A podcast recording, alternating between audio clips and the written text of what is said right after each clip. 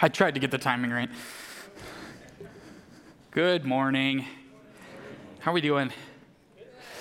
My name is James, if you don't know who I am. I'm one of the pastors here, and I just wanted to comment Isn't Kirsten adorable on the announcement videos?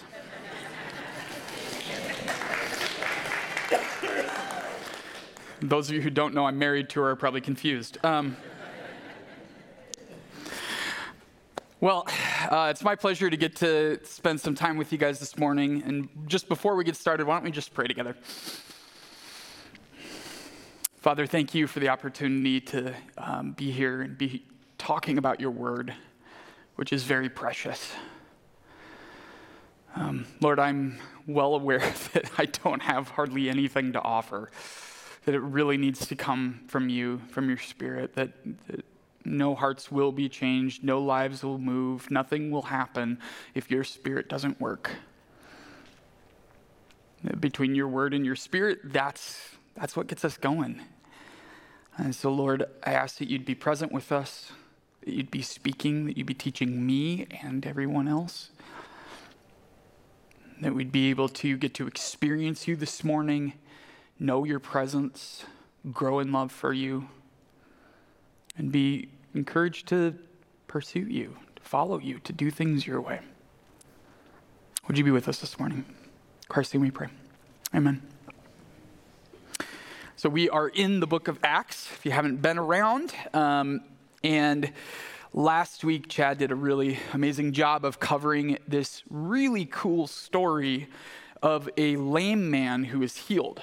Um, and if you weren't here or haven't read that passage, essentially what happened was there was a man who every day they would set him outside of the, the temple area to uh, beg. Basically, that's, that's how he made his living, right? He couldn't really do anything else. He was lame, couldn't walk, and in, in that culture, that kind of left you out of options. And so he'd lay there and ask people as they went past if they'd give him money. That was his life. And uh, Peter and John come along, and uh, it's really interesting in the moment because uh, because Peter kind of like get like looks at him, tries to get his attention. At the same time, John's like, "Look at us." And it, I don't know if they had a discussion beforehand or if they both just like, boom, Holy Spirit's like, "All right, here's what we're doing." I'm not sure what it was, but it was like they were just perfectly in sync. And the man looks at him, and, and Peter says, "Hey, in the name of Jesus, be healed." And he leaps up. And it says that he's leaping around, which I think is such a cool phrase, right? Like going from lame to leaping. I did not mean to make an alliteration just now, but it's that's such a beautiful picture, isn't it? Like to go from like I can't even like shuffle, right? Like I'm lame. There's n- I have no option in the moving moving category. I could drag my body around. That's the best I can do. To leaping, right? And so it creates quite a commotion, right? People people recognize and know this guy. They've seen him around from you know he's been there every day. They've gone to the temple right? And, and they recognize that, hey, this is the lame guy. And he's leaping around, making quite a commotion.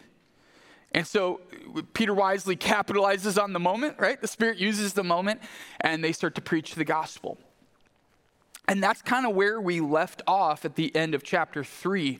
At the beginning of chapter four, we get to see the opposition to the gospel happen. And so, starting right off at chapter four, verse one, it says, and as they were speaking to the people, the priests and the captain of the temple and the Sadducees came upon them, greatly annoyed because they were teaching the people and proclaiming in the name of or, uh, proclaiming Jesus in the resurrection from the dead. So we need to uh, we need to talk briefly about who these people are that are greatly annoyed. Uh, so this is the Sadducees. If you're uh, familiar with the drama of the New Testament, there's the Sadducees and the Pharisees, and then there's a couple other groups. But the Sadducees and the Pharisees are in opposition to one another. And the main reason they oppose each other is because the Pharisees believe not just the Torah, the first five books of the books, not books, books of the Bible, uh, but also all the prophets and all of the other pieces of the Old Testament. They, they believe that they are inspired. Meanwhile, the Sadducees only believe in the first five books of the Old Testament, the Torah, and so they don't believe in the resurrection or in angels. Right? So, this is the big tension between the two groups, right? The Pharisees are like, hey, you know, resurrection is coming. That's what the, the, the end of times is going to look like. All the uh, everybody's going to be raised from the dead. Sadducees are like, no, this is it. This is all. This is all we get. And so there's always just kind of a, a constant tension between these two groups, and it's kind of a working tension right? The Sadducees have control of the temple, and so the Pharisees kind of have to be okay with that. But the Sadducees give some leeway because it's sort of almost a philosophical discussion in their mind, right? It doesn't really matter because we're not at the end time, so we won't know until we get there, right? So they're able to just kind of have this tension that doesn't really need to be resolved. Well, here comes Peter coming along and saying, hey, this guy just got healed in the name of Jesus, who, by the way, was raised from the dead. See why the Sadducees are annoyed? Right? They're like, hold on, this has just went from theoretical to immediate, right? Jesus, they're claiming that Jesus has inaugurated the resurrection of the dead. And they're like, uh, no, we don't, we don't think that's a thing. And, and also, this is our spot to teach, not yours. Right? And so they're annoyed, which is a hilarious word, right? It's hilarious that annoyed is the response they have to this to this whole situation. And so it says, they were greatly annoyed because they were teaching the people and proclaiming in Jesus the resurrection from the dead. And they arrested them, because they can, and put them in custody until the next day, for it was already evening. Now, that, that sounds a little bit harsh. That was actually appropriate. They were supposed to hold them overnight rather than having a trial at night, like with Jesus. That was illegal. It was illegal for them to have a trial at night by their own laws. So they, they broke the law with Jesus. Here they actually obey the law and they, they say, okay, we'll wait until morning to resolve this. It says, but many of those who had heard the word believed, and the number of men came to about 5,000. Right? This had a huge impact. 5,000 people. Right? Now, uh, people kind of disagree. Is this including the people from the previous event where Peter was preaching or not? And you know, it's either 5,000 or 8,000. One way or another, we've got a lot of people on board with Jesus here, right? That's pretty cool. It's pretty cool that, that this, this is sort of like a catalyst for the, the uh, explosion of Christianity, right? There, there needed to be some big moments in the beginning, right, to, to kind of kick things off right? Because the church is about to get dispersed in all kinds of, I don't want to, I don't want to spoil anything in Acts. I don't want to ruin it for you guys, but things are going to happen, right? And so we, we need to build the church, right? And so God is using this really amazing moment to build the church and to get all these people attention. And clearly his spirit is moving in the hearts of people, right? Because Jesus did greater works, right? He, he raised people from the dead. But it wasn't time for people to believe like that right? Which is a clear indication of the importance of the Spirit operating in these things. Because obviously Jesus didn't do it poorly, right? like he did it the best possible way, but it wasn't time for the Spirit to move in that way. Now it is which is really cool. So, this is an amazing, amazing situation we've got going. The tension is starting to rise. The Sadducees are getting frustrated because they see how many people are on board with what's going on. They're like, hey, this is a pretty crazy situation. Everyone knows this guy got healed, nobody can deny it. We all know who this guy is. We all know he was lame, now he's leaping around. He's saying it was because of these guys. These guys are saying it was because of Jesus. We've got a problem, right? And so, it says, On the next day, their rulers and elders and scribes gathered together in Jerusalem with basically a group of high priests. Uh, so there's an interesting dynamic at play here. Um, so uh, I don't know how to pronounce his name correctly. I think it's Annas.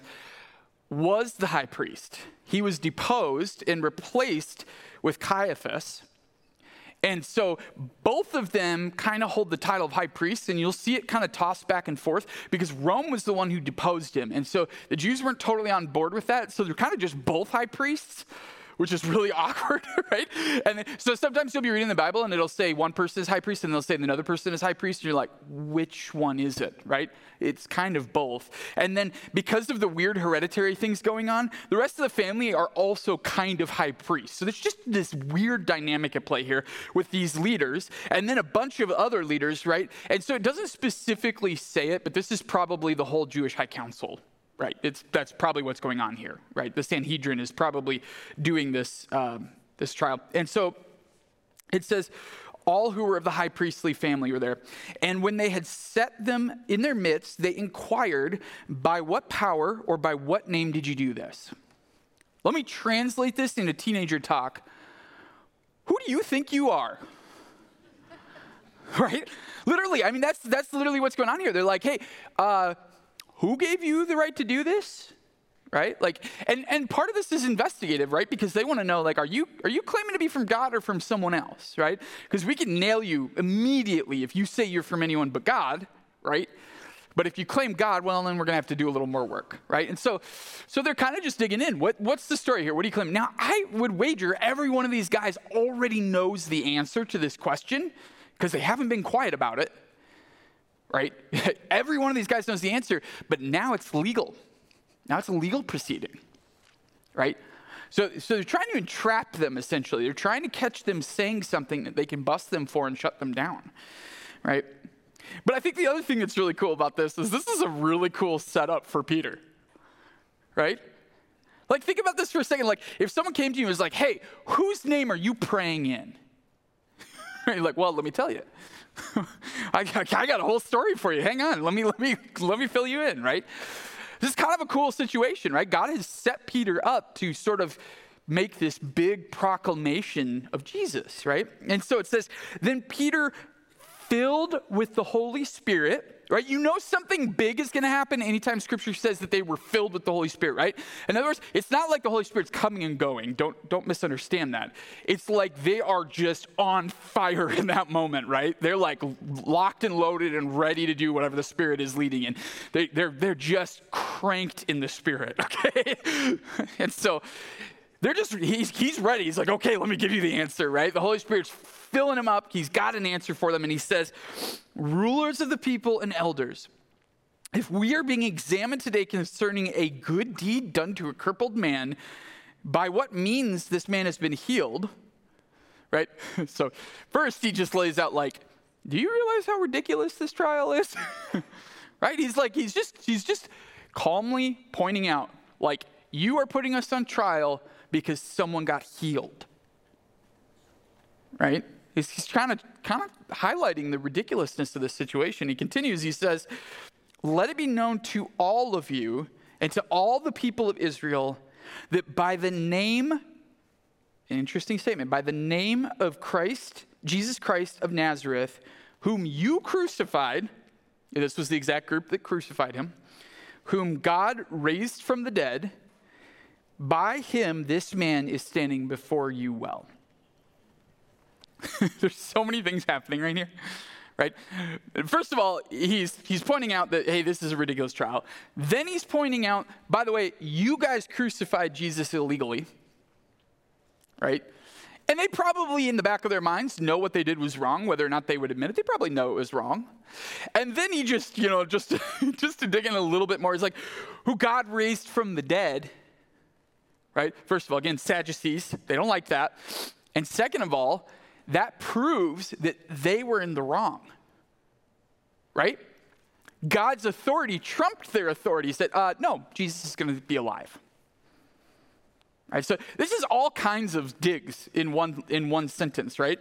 He says, by this, uh, by him, this man is standing before you well. In other words, by Jesus' power. That's how. Right? He, he laid it out as clear as day right? As clear as could be.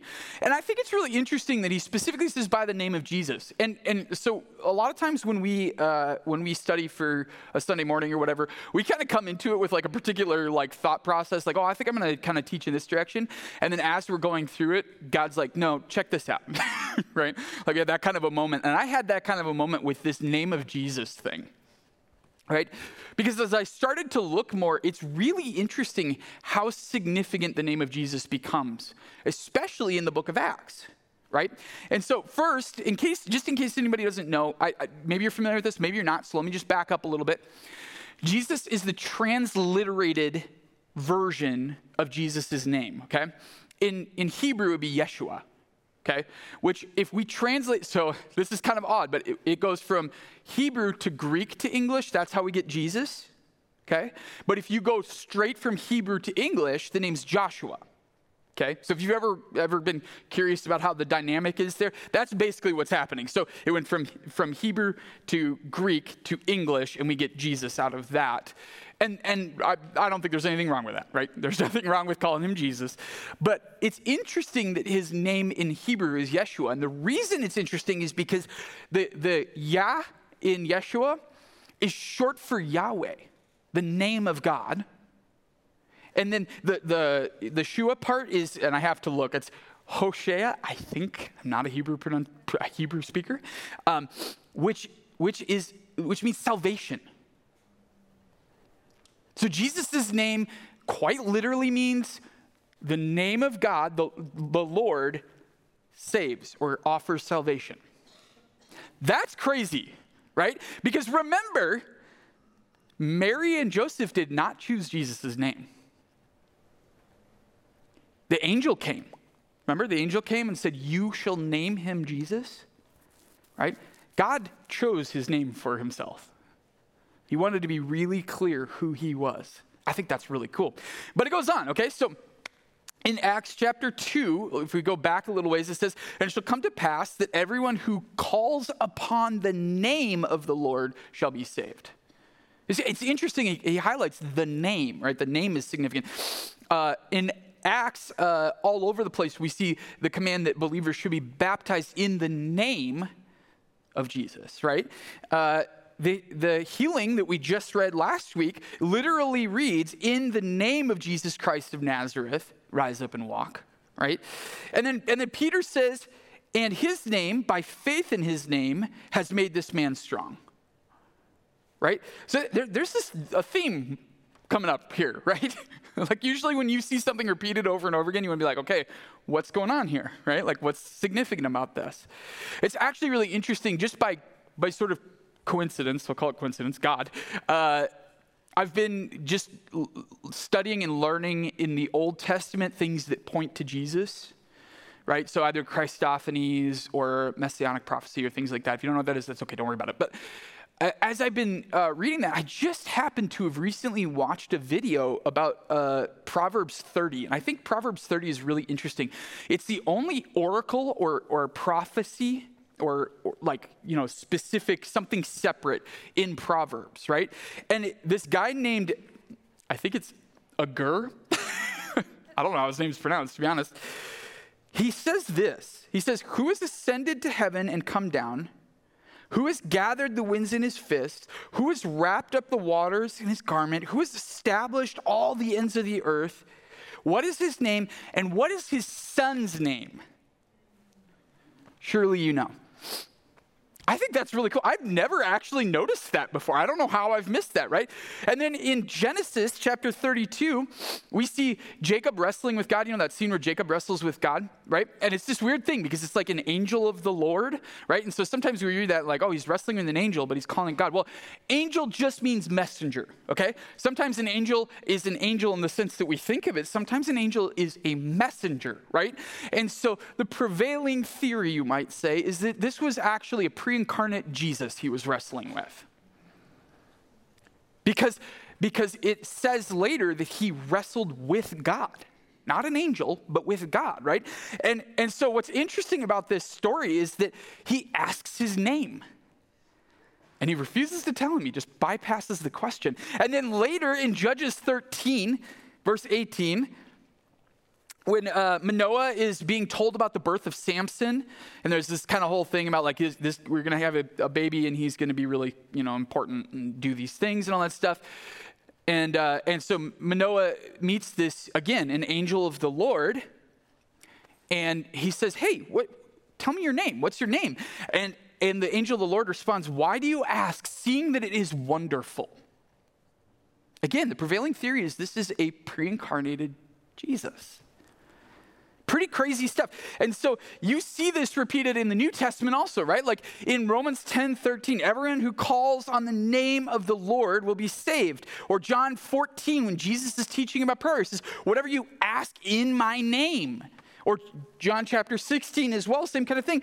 John chapter 20, the book of John kind of wraps up with now Jesus did many other signs in the presence of the disciples, which were not written in this book, but these are written so that you may believe that Jesus is the Christ, the Son of God, and that by believing you may have life in his name.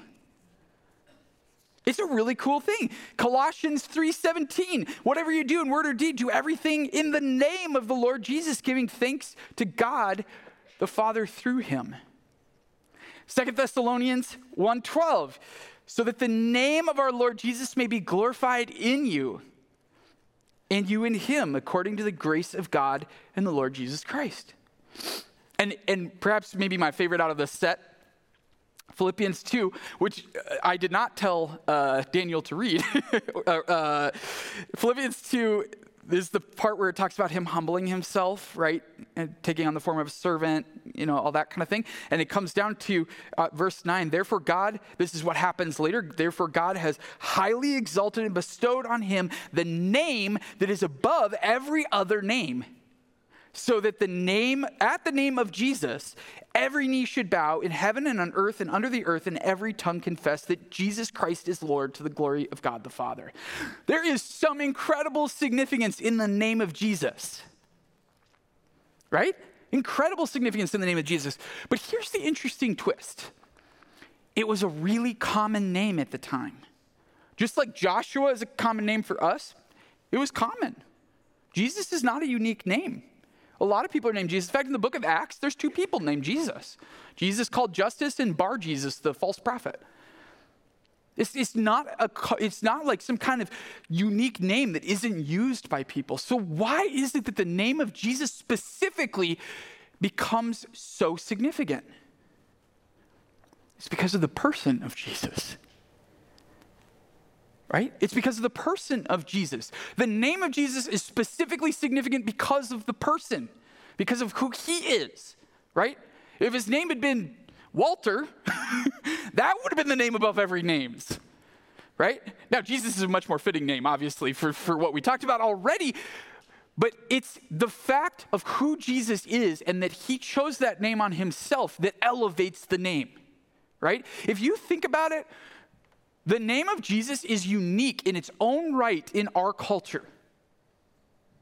We don't swear using other people's names, right? Walter, dang it. Like that would be weird, right? We don't like, we don't like say there's power in the name of Bob, right? There, there's, there's, people don't get uncomfortable when you say Tim in a room, right? Like there's something very unique about the name of Jesus, but it's, it's not specifically that the name has magic power or something, right? It's not specifically that. In fact, we actually see that. I really like this story, so I just wanted to squeeze it in here. In Acts chapter 19, sorry, spoilers. I know we're going to get there later, but it says there, uh, then some of the itinerant Jewish exorcists undertook to invoke the name of the Lord Jesus over the evil spirits. Basically, they're like, hey, this is working for everybody else. Let's use the name of Jesus to try to cast out these demons. They're not Christians. They're just people who want to cast out some demons, and they're like, well, Jesus' name seems to work, right? So they try to use it. So they, so they say, I adjure you by the Jesus who Paul proclaims, right? So they use the name of Jesus, right? Seven, uh, seven sons of Jewish high priests named Sceva, I think, uh, we're doing this. I need to find like a pronunciation guide for names. Um, but the evil spirit answered them Jesus I know, and Paul I recognize, but who are you?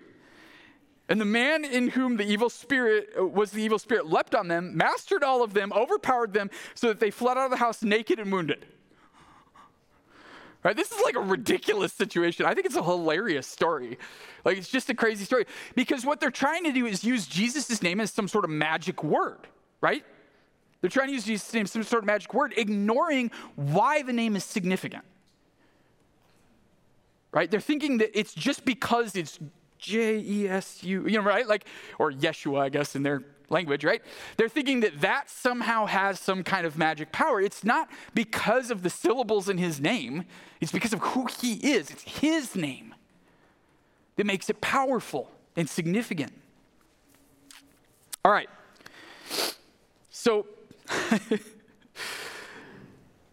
uh, Peter continues This Jesus is the stone that was rejected by you, the builders, which has become the cornerstone.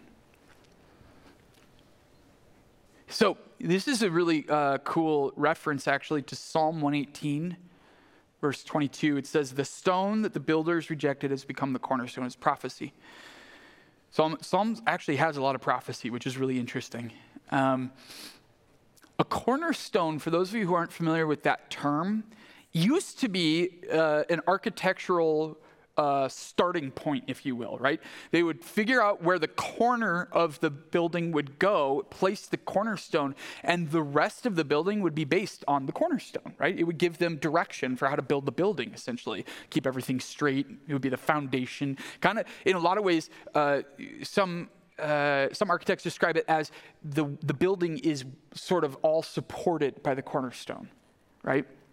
So when you start to understand the word cornerstone from that perspective, it starts to hold a lot more significance, right? The very bearing, the weight of everything is resting on Jesus. The builders rejected this cornerstone. This, this cornerstone's not good enough for us. We want a different one. Right? So their building is based on some other lesser thing. We don't know what. Right? But Jesus has become the cornerstone for everything. And Peter really likes this uh, picture because he also quotes this in 1 Peter. This is a significant thing. And so it says, he continues, he says, based on this kind of cornerstone thought process, and there is salvation in no one else.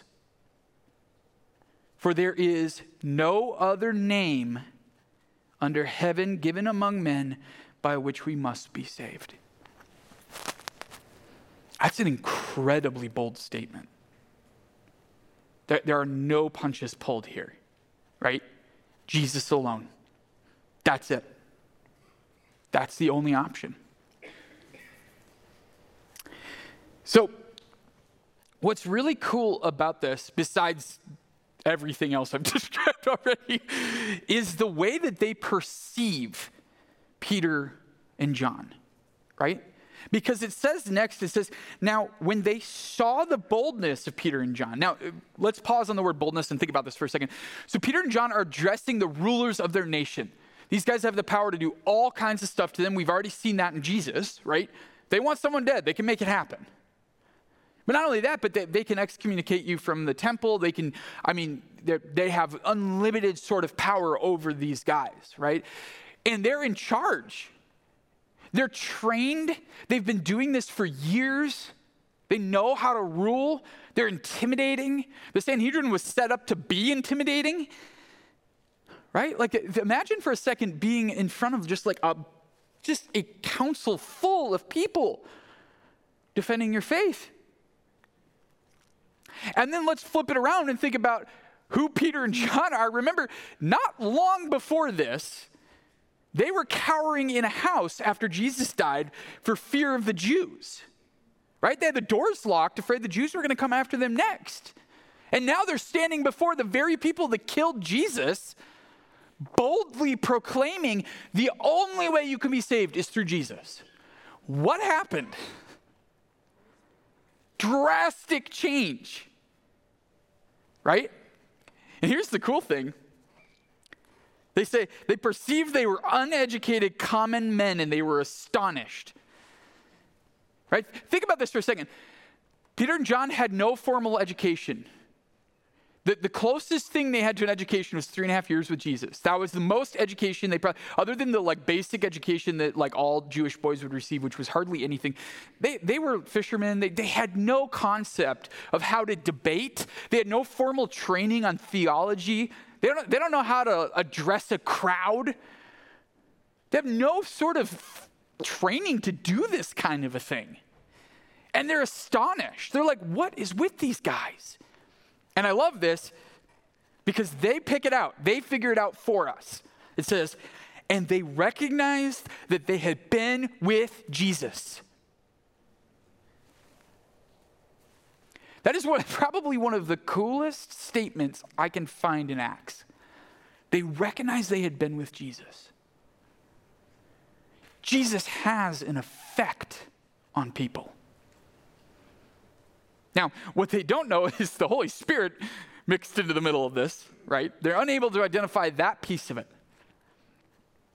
But the closeness with Jesus and the empowering of the Holy Spirit have made these uneducated, untrained men capable to address their rulers with boldness, risk everything. And it's blown the, the, the leaders' minds. I'll tell you what, if there's one thing I want people to see in me, I want people to look at me and go, that dude's been with Jesus. I don't care if they mean it as an insult. Right? Like if someone calls me a Jesus freak, I'm okay with that. I, I, I would love to be identified as someone who has been with Jesus. Wow, man, that guy's really been affected by Jesus. He's really different. That is a powerful, powerful statement that I would hope would be true for each of us. But you know, in order to get there, we actually have to be with Jesus. That's kind of obvious, I realize. But there is a reality that we need to take the time to be with Jesus, right? So often we prioritize just about everything else in life besides being with Jesus. Right? It always makes me think of Mary and Martha, right? The, the whole situation with Mary, Martha, and Jesus, and and you know, Martha's or Mary's com- Martha's complaining. I can't remember which one's which now. Uh, one of them's complaining about the other one. And Jesus is like, uh, no, they've chosen the better thing to sit at my feet and listen. Right?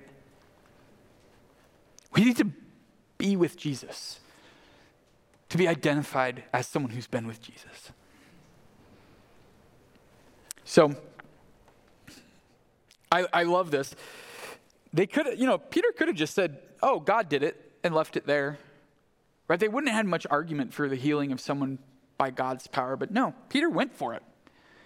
He actually said the name of Jesus. Right? So, the next part's kind of funny. They're at a loss, right? It says, but seeing the man who was healed standing beside them, it's like the evidence is right here, right? Like we can't ignore it. He's standing right here, right? They might want to ignore it, but they can't, right? Seeing the man standing beside them, they had nothing to say in opposition. Like, he's healed. We don't know how to argue with that. But when they commanded them to leave the council, they conferred with one another, saying, What shall we do with these men? Like, they're at a complete loss, right?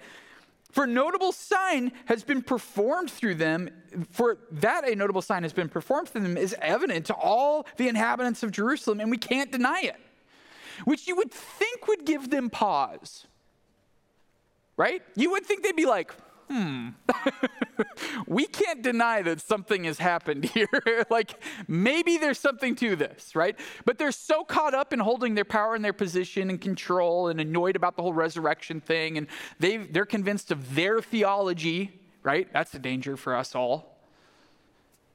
We're unteachable because we've got our theology, right? They, they, they, they don't get it. They don't, they don't see the obvious thing in front of them. So here's their solution. But in order that it may not it may spread no further among the people, let us warn them to speak no more to anyone in this name. They're so offended by the name of Jesus, they've forgotten the resurrection issue. Think about that, right? That's like their thing. That's how they're identified, is they're the non-resurrection people, right? They're like big claim to fame. And they forget to tell them not to say that people are getting raised from the dead because they're so offended by the name of Jesus. They're like, don't talk about Jesus anymore. Stop saying his name. Don't tell anyone about Jesus, right? So they call, call them and charge them not to speak or teach at all in the name of Jesus. They really, really want to shut down the name of Jesus which is otherwise a common name. But the person behind it is anything but common. And they know it. So it says, But Peter and John answered them, Whether it is right in the sight of God to listen to you rather than to God, you must judge. For we cannot but speak of what we've seen and heard. That's the right answer. Sorry, I, I'm going to keep talking about Jesus. And when they had further threatened them, they let them go, finding no way to punish them because of the people for all, uh, for all were praising God for what happened.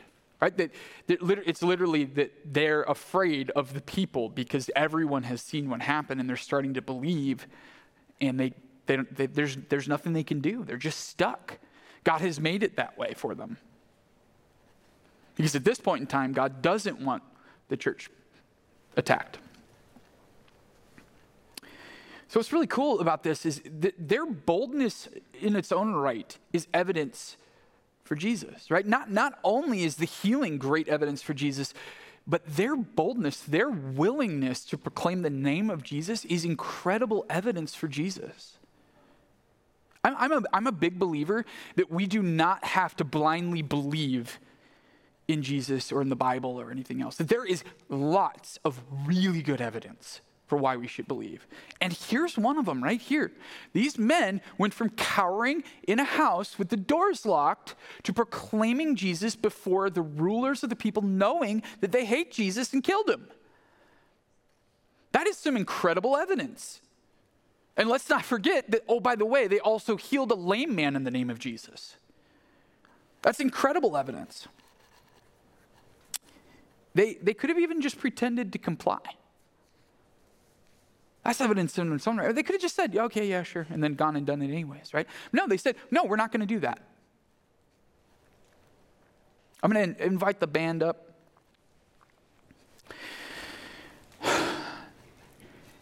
The name of Jesus is powerful and offensive right? It's interesting to me that the name of Jesus makes people uncomfortable. Just the name, right? I was reading a, reading a thing that someone mentioned. They said, uh, think about this. How do you think people would react if you were, say, like at a sports event or something like that? You guys were kind of chatting and you just dropped the name of Jesus casually in conversation. Maybe said it two or three times. People get uncomfortable, right?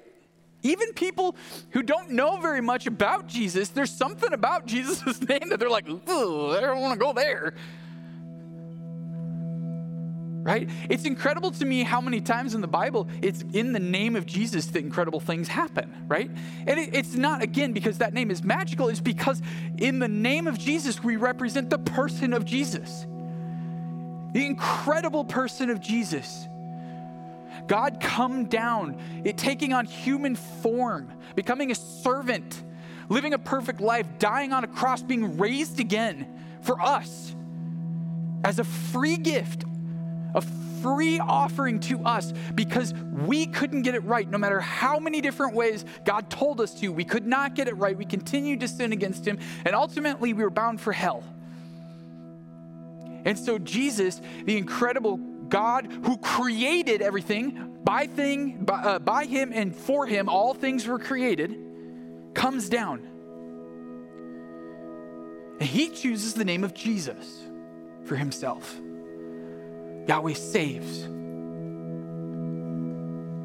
He comes and offers himself as a living sacrifice for us, a free gift that we do not deserve by any stretch of the imagination because he loves. And in that name he chose for himself, there is salvation, and through that name alone. There, there are not that many things that I will die on a hill for. But one of them is that it is by Jesus alone that we are saved. There is no other way. And so, as we get ready to take communion, you guys can go ahead and pass out the communion. I want us to realize something incredible about Jesus. Fully man, fully God. Comes, lives a perfect life, and dies for us to pay for our sin. While we were still sinners, Christ died for us. That's incredible. It is incredible that he would do that. And the name he chose to do that under was Jesus, so that that name would be raised above every other name. That at that name, every knee would bow, every tongue would confess Jesus is Lord. So when we pray, when we take communion, when we gather together, we do it in his name. Because his name is significant because of who he is. So, Jesus, on the night that he was betrayed, took bread and wine and shared it among his followers. And he did this saying, Do this in remembrance of me. Remind yourselves of what I have done. This is for our benefit. We, we don't take communion to his benefit, we actually take communion to our own benefit as a reminder of Jesus because we so easily forget. We so easily forget what he's done. And so, as you look at that little wafer, think of the body of Jesus broken for you.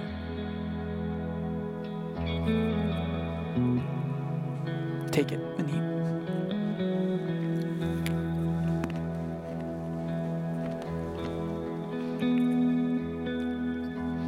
And Jesus passed the cup. He said that this is the blood of the new covenant. His blood shed on the cross would purchase the new covenant for us. because he would do what he did, we would go free. So as you look at the cup of juice and its red color, be reminded of the blood of Jesus shed for you so that you could have eternal life. Let's take it together.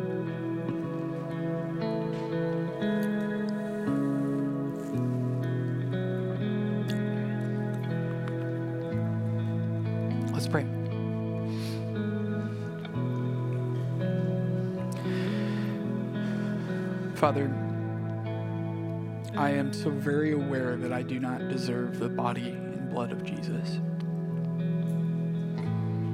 And I'm so very grateful that it is not on my merit that it was given.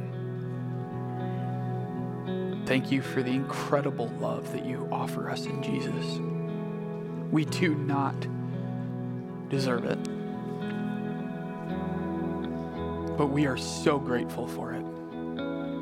We are so thankful that through Jesus, we can access you, have perfect relationship with you, spend eternity with you. That all our sins are washed away by the blood of Jesus and we are made new, white as snow. Thank you, Jesus, for your body broken for us and your blood shed for us on the cross. And thank you for even the reminder in your name that Yahweh saves. We don't deserve it, but we are so grateful for it. Would you help us to be bold in the name of Jesus? Would we speak the name of Jesus often and proudly? Would we tell everyone we know about this Jesus through whom there is salvation? Through Him alone. Thank you, God. We pray all these things in the name of Jesus. Amen.